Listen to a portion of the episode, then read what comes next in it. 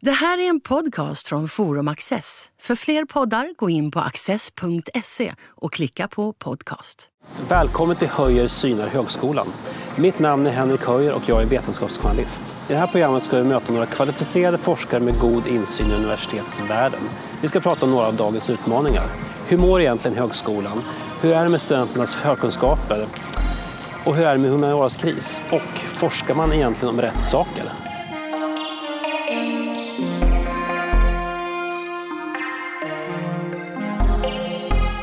Det finns en kritik mot bristande rörlighet inom svenska universitetsvärlden. Många disputerar och dör vid samma lärosäte.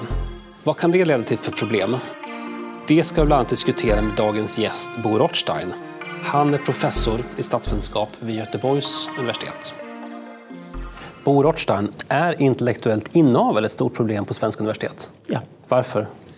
Det är flera skäl. Ett är ju att särskilt på samhällsvetenskapliga humanistiska institutioner där är man ju kvar från det man är student till ibland man pensioneras som professor. Det leder ju till, om man ska karikera det lite grann, att eh, den bästa strategin för en ung doktorand är att ta professorns modell och visa att den fungerar än bättre på ett nytt empiriskt material. Det leder inte till så mycket nytänkande. Eh, man går i samma fållor, man liksom odlar samma teman och så vidare. Men man kan ju också se det rent empiriskt. Alltså de främsta universiteten i världen skulle aldrig drömma om att anställa sina egna doktorander. Ehm, hur ska jag säga? I en bra sektor, en väl fungerande sektor där det inte är samma organisation som står för utbud och efterfrågan. Om Volvo skulle köpt alla sina bilar skulle vi fortfarande kört omkring i 144. Alltså. Vi har alltså en bristande rörlighet kan man säga. Ja. Varför har det blivit så? Ja, det är gamla traditioner och så. Det var ju också så en gång i tiden att vi hade ju inte så många universitet i Sverige så det var inte så lätt att röra sig. Nu har vi ju långt mer än 20. Och tar man med de nordiska länderna så kan man i alla fall i mitt ämne undervisa på svenska på närmare 40 lärosäten. Så det problemet finns ju inte på samma sätt som det fanns tidigare. Men ändå är folk kvar på samma ställen? Ja, incitamenten att flytta och eh, att röra sig små. Det finns också ett starkt problem från forskningsfinansiärerna. Om jag söker ett större forskningsprojekt, då vill de att jag ska lista alla som kan tänkas arbeta i detta. Och då är det ju naturligt att gå till de som finns på den egna institutionen. Eh, jag har tidigare lyckats övertala eh, åtminstone en forskningsfinansiär att jag skulle få rekrytera liksom utifrån, men det får man inte längre. Eh, och sen uppfattas det ju allmänt eh, som liksom om man inte får vara kvar på institutionen efter man har disputerat som någonting dåligt. Det borde ju vara precis tvärtom. Alltså. Men i USA som nämnde är det inte så här? Nej, absolut inte. Hur funkar det då? Ja, alltså efter att man har disputerat så vet alla och det vet man ju också när man börjar forskarutbildningen att för att få ett, ett, ett eh, forskartjänst, ett lärarjobb på ett universitet så måste man gå till något annat universitet. Eh, att anställa sina egna det skulle ses som väldigt konstigt. Men det gäller också i Tyskland och England. Det är vi som är undantaget. Vad leder det här till då tycker du? Ja, det leder till allt för mycket repetitiv forskare, unga forskare får inte möjligheten att slå på stora trumman själv. De blir väldigt beroende. Man kan säga att personer i min ställning får för mycket makt. Så kan man uttrycka det. Det leder också till en besvärlig situation. Alltså, om jag nu skulle idag anta en doktorand så och handleda den här personen så är jag i realiteten inne på en femårig, kanske sexårig period med lite föräldraledighet och så. Och sen om den här personen ska fortsätta så ska jag då ordna fram ett postdoc-projekt. Är fyra år till. Då står man inför en tioårig asymmetrisk maktrelation. Alltså de flesta äktenskap i Stockholm varar inte så länge. Det är alldeles för, länge, för långa beroendeförhållanden menar jag. Lever du som du lär? Har du själv rört dig?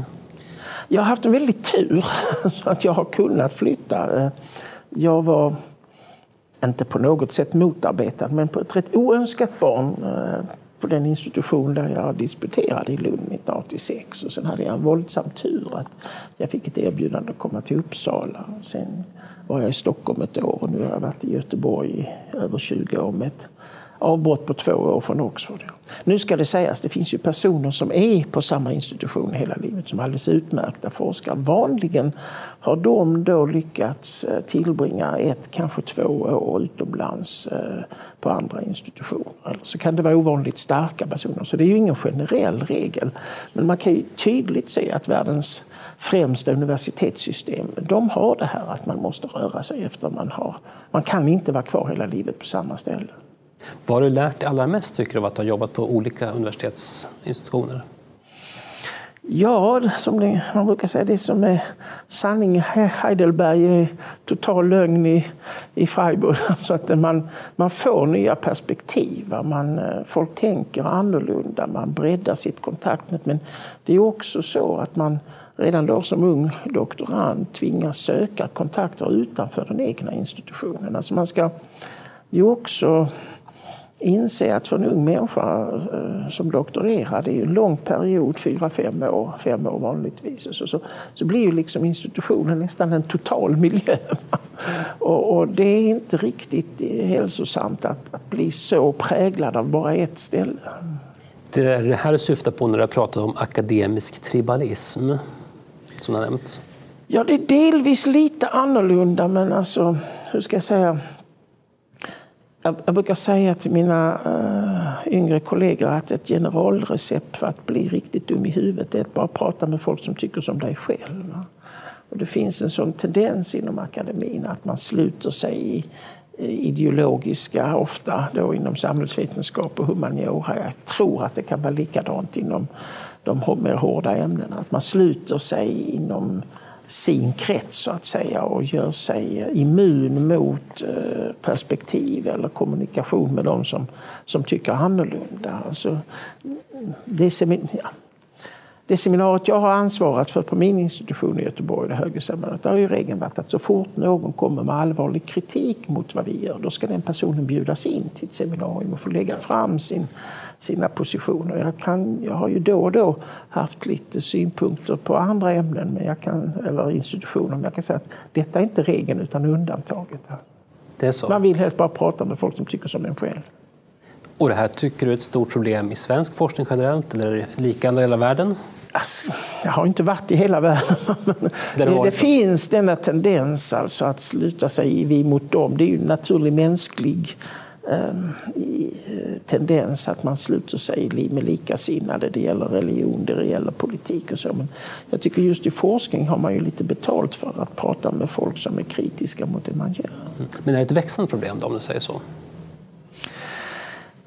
Ja, det tror jag eftersom allt större delar av forskningen blir kopplad också till ideologiska och politiska intressen av liksom en viss inriktning. Och, och då, eh, om det ett väldigt stort växande problem är svårt att säga, men det är i alla fall ett problem som inte vad jag kan se har minskat med åren. Varför tror du att det har ökat då? Ja, det skulle nog vara detta med att vi har fått eh, starka ideologiska kopplingar inom många forskningsfält, inte minst samhällsvetenskap och humaniora.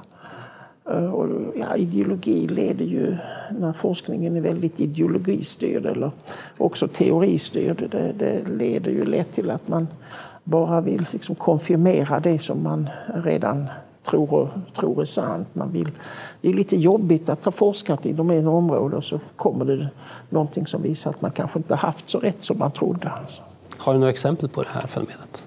Stora delar av utvecklingsforskningen som handlar om eh, utvecklingsländer har varit på det här sättet. Till exempel eh, tidigare i alla fall så var ju ämnet nationalekonomi väldigt hårt knutet till en teoretisk inriktning. Det har luckrats upp en del, men, så det finns rätt gott om sådana exempel skulle jag säga. Vilket tycker du är det största övergripande problemet i svensk universitets och högskola? Är den här bristande rörligheten eller finns det andra saker? Ja, det finns ju en stor hög med problem. Eh, bristande rörligheten är ett problem. Ett annat problem är att eh, man har eh, eh, spridit ut forskarutbildningen på ett olyckligt sätt. Alltså jag tillhör de som aldrig varit kritisk till att man har spridit ut grundutbildningen eller forskningen Eh, och öppnat nya universitet och så. Det är allt inte jättebra på de gamla etablerade universiteten kan jag säga. Men forskarutbildning är lite speciell därför det är ju små grupper. Så i mitt ämne statskunskap som ju ändå är ett relativt stort samhällsvetenskapligt ämne. Där ska vi väl utbilda, säg 35 doktorer om året. Och det hade ju varit otroligt mycket bättre om vi kunde haft dem på säg en sex ställen med sju, åtta i varje grupp än att vi som nu har dem på 14 ställen med två, tre i varje grupp. Så det är ett viktigt problem. Ett annat problem är att våra akademiska tjänster är inte internationellt gångbara. Vi har väldigt svårt eh, både på de seniora tjänsterna, professorstjänsterna och på lägre tjänster att, eh, att rekrytera eh, från utlandet. Våra tjänster stämmer inte med hur det internationella systemet fungerar. Vi har pratat en hel om problem. Om man ska vända perspektivet, finns det något bra med svensk forskning? Som du Väldigt mycket. Det finns gott om pengar. I vissa dystra ögonblick säger jag att det finns mer pengar än skickliga forskare. Eh, det finns inte bara relativt gott om pengar att söka. Det finns också många ställen att söka på. Det tror jag är en stor fördel. Alltså om man inte får pengar från Vetenskapsrådet så kan man söka på eh, något annat forskningsråd, på Riksbankens jubileumsfond och så vidare. Så att det, det är ett rätt så pluralistiskt system när det gäller finansiering. Eh, sen tycker jag att vi har väldigt duktiga studenter. Det är väldigt kul med studenterna. De är väldigt engagerade, i alla fall de som, som jag kommer i kontakt med. Ehm, och, och väldigt duktiga doktorander. Det kommer en yngre generation forskare inom mitt ämne som är absolut i världsklass. Det, väldigt, det, finns väldigt många bra saker. Mm. Men kvaliteten på forskningen generellt då? Du sa att ja. det fanns mer, mer pengar än skickliga forskare. ja, hur ska jag säga? Det finns, det, det, finns mer pengar och så tycker man inte alltid att pengarna går till de mest förtjänta eller de som egentligen är förtjänta. Det är inget jättestort problem. Men alltså, det är svårt att säga inom, de, inom det område jag kan överblicka att, att, att det, det finns en stor resursbrist. Eh, en brist tror jag är att eh, studenterna, om man ser till antalet timmar, får för lite timmar i undervisning. Det är ofta nere på en sex, kanske sju timmar i veckan. Det är lite för lite tid för, för, för studenterna. Du har varit verksam statsvetare, samhällsvetenskaplig forskare i flera decennier. Har du bytt uppfattning om några centrala forskningsfrågor under livet? Jag blev i mitten av 90-talet rekryterad av en amerikansk kollega, sedermera lite känd, Robert Putnam, till ett projekt om det som kommer att kallas socialt kapital som förstås i vilken grad folk uppfattar att andra människor i deras samhälle är att lita på och kan samarbeta med dem och så vidare. Jag skulle då skriva om det svenska fallet i ett jämförande projekt. Jag var då, min uppfattning var att detta hade försämrats dramatiskt i Sverige. Folk litade mindre på varandra, de var mindre engagerade i föreningar, de var mindre hade sämre sociala nätverk, att allting hade... Allt, allt jag trodde var fel. Alltså. Alla data sparkade mig i ansiktet. Eh, så som det går att mäta så eh, ligger förtroendet för andra människor i Sverige på en ovanligt hög och väldigt stabil nivå. Alla mått vi hade på föreningsaktivitet eller om man umgicks med släkt och vänner eller om man var, alla sådana mått var bättre än på 50 och 60-talet. Alltså. Var det svårt att ändra sig? Nej, det var det inte därför att jag var inte hur ska jag, säga, jag var inte förälskad i den här teorin. Det, var bara, hur ska jag säga, det finns det finns ett problem med allt för teoristyrd forskning. Det är att liksom forskarna blir väldigt inlästa och duktiga och liksom identifierar sig med sin teori. Och sen, Eh, I den utsträckning de överhuvudtaget letar upp något empiriskt material så är det nästan alltid bara för att bekräfta det de visste tidigare. Min inställning till teori är mer instrumentell. Eh, jag uppfattar teori som ett instrument eh, som ett verktyg helt enkelt för att belysa vissa saker så skulle, skulle den teori som jag tror då, som jag då trodde var giltig inte stämma så det är inget problem för mig. Man måste hålla liksom öppet. Det beror ju lite grann på vad man har för vetenskapssyn. Men man måste jag är inte så naiv att jag tror att fakta är helt teorineutrala. Det är klart de är teoriimpregnerade som jag brukar säga. Men, men, men, men de får inte vara teorideterminerade. Alltså det får inte vara så att teorin eh, gör sig immun mot eh, eh, falsifiering. Teori är väldigt viktig men man ska ha en så att säga, man, man, får inte förälska sig i det, man får inte identifiera sig med, med, med, med någon speciell teori. Då tänker jag på genusforskning som du har varit ganska kritisk mot offentligt till och från senaste år. Vad är du kritisk mot där? Eh, min kritik har varit mera kan man säga, organisatorisk. Jag tror, och jag menar att jag har fått rätt på den punkten, Eh, att eh, det har varit olyckligt att man har isolerat den till särskilda institutioner och skapat ett eget ämne. Det har varit mycket bättre om det här perspektivet, och som jag har försökt arbeta i mina projekt, att det integreras i ja, de vanliga ämnena, så att säga, nationalekonomi.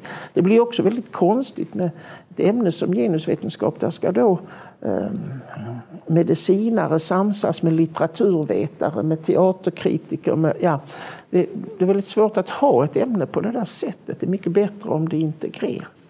Sen har jag haft synpunkter på enskilda genusforskare. Men eh, vill understryka att alltså, den, en av de mest uppmärksammade artiklarna som jag skrivit om detta den skrev jag ju tillsammans med Ann-Marie Morhed som tog initiativet till artikeln där vi kritiserade den här forskningen. Det var faktiskt, jag står 100 procent bakom det vi skrev men det var faktiskt eh, Ann-Marie som då var föreståndare för eh, nationella sekretariatet för genusforskning som tog initiativet till den här artikeln. Det glöms bort lite ibland. Jag ska bara säga att vi har faktiskt bjudit in en ledande genusforskare hit till det här programmet för att diskutera genusforskning med dig. Men den personen sa blankt nej till att komma och möta dig. Det var tråkigt. Ja, det tycker vi också. Men är det ett exempel på det här, tror du, eh, att man inte vill prata med oliktänkande, att man sluter sig i sina grupper? Tribalismen? Eller så kan det ju vara att man faktiskt haft fel. ja, eh, det är ju väldigt mycket så att jag... Eh, Eh, Eh, har ju haft ett genusperspektiv eh, med i alla mina stora projekt de senaste åren och har dagligen samarbetat med. Jag har publicerat mig i genusvetenskapliga sammanhang också. Så att det, detta är inte egentligen en fråga om, om, om att jag tycker den här forskningen är fel eller dålig alls utan det är huvudsakligen en organiseringsfråga. Sen finns det bra genusforskning, mindre bra genusforskning och usel genusforskning. Men det finns det ju inom alla ämnen. Det, jag tror inte genusforskningen skiljer sig så där väldigt mycket från nationalekonomi eller företagsekonomi eller statskunskap i detta. Men, men den här isoleringen tror jag har, har varit eh, olycklig. Alltså. Tror du den är här för att stanna eller kommer det ske en uppluckring? Problemet är att när man väl har byggt en sån där institutionell struktur är den ju nästan omöjlig att avskaffa. Va? Det går inte att gå nu till de genusvetenskapliga institutionerna och säga nu ska vi lägga ner er och ni får gå ut till era vanliga till andra institutioner. Det skulle ju möta på ett enormt motstånd. Va? Så, ja, har man väl byggt in sig i en sån där struktur är den väldigt svår. Däremot så ser man ju, det är ju roligt tycker jag, att fler och fler hur ska jag säga, forskare som är på de traditionella eller vanliga institutionerna intresserar sig för det här perspektivet. Och jag tycker som sagt det är ett väldigt viktigt perspektiv. I den forskning som jag varit engagerad i de senaste 10-15 åren har det ju visat sig dessutom väldigt givande. Du har ju själv tagit fram en teori om parbildning och ojämställdhet. Ja, alltså, ja. alltså... Alla är intresserade av relationer mellan män och kvinnor om det är det som är ja. forskning. Eh, det var ju så att tillsattes ju en, en eh, en särskild maktutredning om det här. Och de skickade ut eh, förfrågan också till mig om man ville skriva någonting. Och då, det fanns en intressant formulering i den där förfrågan. Eh, nämligen att eh, alla är för jämställdhet och alla tycker det är bra och alla vill ha mer jämställdhet. Ändå blir det inte så. Varför? Och jag är inte så förtjust i många av de förklaringarna som läggs fram till varför vi inte kommit längre. Därför att de, hur ska jag säga, de är lite för magiska för min smak. Det är sådana här glastak och strukturella förhållanden och så som är liksom svåra att förstå varför högt utbildade eh, jämställdhetsorienterade kvinnor ändå underordnar sig patriarkatet. hur ser detta ut? Och, eh, då stötte jag på en forskningsvistelse i USA på en, en, eh, en, en eh, demograf, en eh, skicklig person, eh, mycket respekterad. Som, när jag berättade om det här så sa har, har du tittat på det här med ålder? Sa, sa hon till mig. Vadå? sa jag. Ja men kolla det. Och då finns det ett strukturellt mönster som har varit i över hundra år, nämligen när äh, unga människor bildar ett par och blir föräldrar. Då är han i genomsnitt ungefär tre år äldre än vad hon är. Och är man tre år äldre står man ju sig i allmänhet starkare på arbetsmarknaden. Så den teori som jag har lagt fram och funnit hyfsade empiriska belägg för är, den ser ungefär ut så här. att när ett ungt svenskt par flyttar ihop så är de oftast besjälade av jämställdhet och lyckas också faktiskt skapa skapa någorlunda jämställd arbetsfördelning mellan hemarbete och betalt arbete. Så att säga. Sen kommer barnen och sen går det snett. Och varför gör det det? Jo, när man får barn så utsätts ju i allmänhet förhållandet för ekonomiska påfrestningar. Man måste ha en större bostad, en säkrare bil och en massa prylar till det här nya barnet. och så. Och då är det ju en av partnerna, nästan alltid han, som står sig starkare på arbetsmarknaden. Så när de förhandlar så kan det för båda förefalla mest rationellt att den som står sig starkast på arbetsmarknaden anstränger sig ytterligare för att dra in pengar till familjen. Eh, det är bara det att då förlorar hon den första förhandlingen. Det ökar sannolikheten att hon ska förlora den andra, och den tredje, och den fjärde och den femte. Och så ser ju också data ut. Alltså den kategori som arbetar mest övertid och mest i Sverige, det är unga småbarnspappor. Alltså. Ehm, eh, och eh, det ser liksom bra ut till första barnet kommer, sen går det snett. Alltså. Och då är detta en teori eh, bygger på en, en matematisk modell om ja, vad heter det, ökande increasing returns, vad blir det på svenska? Alltså ökande skalfördelar. Att den som har ett litet övertag i början i en sån här process, det övertaget kommer att öka och öka över tid. Och det är faktiskt så man ser det. Ehm, när man tittar på data om det här så stämmer de rätt väl. Och det är, också väldigt sällsynt med eh, kvinnor och män eh, som har det andra mönstret. Alltså där, där hon är tre år äldre än honom. Det, det är en liten minoritet. Alltså det, det ändras faktiskt inte över tid. Tror du lösningen att hitta, att hitta jämn, jämnåriga partners? Skulle det, vara en... alltså det, det, det, är ju ingen realistisk lösning. Folk får väl gifta Men det kan ju vara viktigt, menar jag, att lyfta fram det här, särskilt för unga kvinnor som fått barn. Att om du förlorar, se upp när du gör den första förhandlingen om, om hur ni ska fördela det här. För även om det för dig just då verkar mest rationellt att du är hemma mer och han anstränger sig mer på jobbet, så kommer du att få betala ett pris för det framöver. Det är mer en medvetande historia. Alltså. Du forskar själv inom det här Quality of Government-programmet. Och det berör delvis en av världens största problem, korruption. Mm. Vad har du lärt dig via den här forskningen? Jag kom in på detta därför att eh, det visade sig att just den här faktorn som är central, en central tillgång för många samhällen, eh, social tillit, socialt kapital, det underlättar många transaktioner mellan människor och gör livet mycket lättare och ekonomin fungerar bättre och demokratin fungerar bättre. Men då uppstod en fråga hur detta hade uppstått. Och, eh, den centrala förklaringen som Doll hade slagit på bordet var att det handlade om att människor var aktiva i frivilliga organisationer, sångkörer och bridgeklubbar. Vad det var. Men hur vi än sökte, och hur man, man har hållit på med detta nu i 30 år, så har man aldrig hittat något belägg för den här kopplingen. Alltså, utan då stod vi där i en problematisk situation. att Vi hade hittat ett nytt begrepp. Vi kunde mäta det rimligt väl. Vi kunde visa att det hade väldigt positiva effekter om man hade socialt kapital, social tillit. Men huvudförklaringen till hur man skapade det, hur det genererades, fungerade inte. Och tillsammans med några kollegor så vände vi då på kuttingen och så visade det sig att det fanns en rätt stark korrelation mellan graden av korruption i ett samhälle och social tillit. Alltså ju högre korruptionen var, ju sämre de offentliga myndigheterna fungerade kan man säga, desto lägre var den sociala tilliten. Så det var så vi kom in på det. Och därefter har vi byggt stora databaser och samlat in mycket data. En stor överraskning för mig är hur väldigt stora negativa effekter korruption har på i princip alla mått vi har på mänsklig välfärd. Eh, de flesta tror ju att demokrati är något som är bra för mänsklig välfärd. Det är det, men i mycket mindre grad än korruption. Alltså. Det är intressant. Men eh, har du någonting att säga om kvinnor och korruption, apropå genusforskningen? Ja, det är väldigt intressant. Alltså. Det är en av de saker som, som jag tycker har varit spännande. Alltså, det visar sig, det är fram, framförallt mina kollegor Helena Wängnerud och Helena Stensöta som har, har stått för den här forskningen. Jag har haft en liten del av den. Eh, ju fler kvinnor som har positioner i den politiska sfären desto lägre är graden av korruption vad man än kontrollerar. För. Varför är det så? Ja, det är en jättebra fråga. Eh, jag har en intressant erfarenhet när jag är ute och håller föredrag och berättar om det här så blir många av mina feministiska vänner lite nervösa.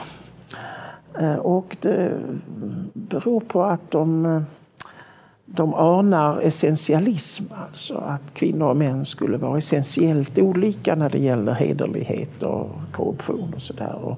Det gillar de inte.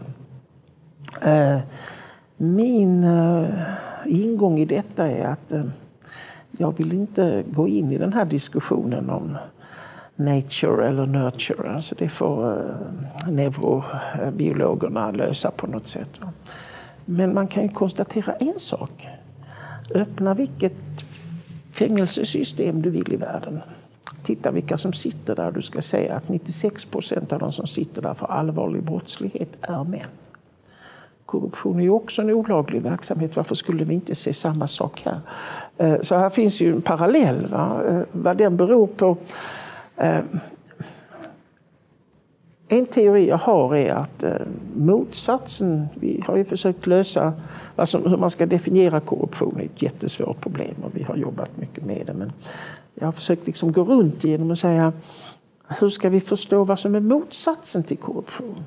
Vilken är den norm vi vill att de som innehar en offentlig position ska upprätthålla? Och då har vi landat på normen om opartiskhet. Alltså när man är, eh, arbetar i den offentliga sektorn som lärare, eller rektor, eller läkare, eller professor eller socialarbetare eller alltså skattefogde eller vad det är. Så när man liksom ska besluta så får man inte ta andra saker i beaktande än de som faktiskt tillhör frågan. Det är det som kallas saklighet och opartiskhet i vår grundlag. Och man kan ju förstå, det finns ju massvis med definitioner av vad som är jämställdhet. Men för mig ligger det ju väldigt nära opartiskhet. Alltså, de flesta länder har ju när det gäller rekrytering och befordran i, till offentliga tjänster diskriminerat och kanske fortsatt eh, diskriminera kvinnor. Men en regering som går ut och säger att det här är inte okej okay längre åtminstone inom den sektor vi kontrollerar, då är könsdiskriminering inte längre tillåtet. Alltså, vi ska göra vad vi kan för det är en enorm signal om opartiskhet. Om man inte ska diskriminera på grund av kön ska man kanske inte diskriminera på grund av pengar eller politiska kontakter eller etnicitet och så vidare. Så jag tror att det är en slags signal om opartiskhet till, till resten av samhället. Alltså. En kort allra sista fråga. Du nämnde i början här att att den här bristande rörligheten var ett stort problem. Har du något råd att ge till Matilda Ernkrans som minister för högre utbildning och forskning hur forskare ska bli mer rörliga? Ja, det är ju enkelt. Alltså. Det är ju helt enkelt att införa i högskolelagen att universitet får inte anställa sina egna doktorander. Nu kan man inte göra detta från dag ett till dag två utan det måste ju vara att de som söker nu får veta detta. Att de, när de söker jobb om fem år så måste de röra sig. Eh, det är ju ett råd jag har. Det andra rådet skulle ju vara att göra någonting åt det här med utspridningen av forskarutbildningen som inte är bra. Det kostar inte heller någonting. Och det tredje rådet skulle vara att göra våra tjänster internationellt gångbara. Framförallt det här med att eh, man kunde anställa unga forskare som har det som utomlands kallas tenure track, alltså när de har jobbat i fem sex år så blir de utvärderade och, tycker man då att de har varit, skött sig så får de en fast tjänst. Det är så det fungerar utomlands. Vi har, vi har inte sådana tjänster. Det skapar ett problem när det gäller att rekrytera folk från utomlands. Så alla de här tre råden till vår forskningsminister kan jag säga, de är gratis. Det kostar inte statskassan en krona. Stort tack Bo Rothschild för att du ville komma hit och stort tack för att ni har tittat.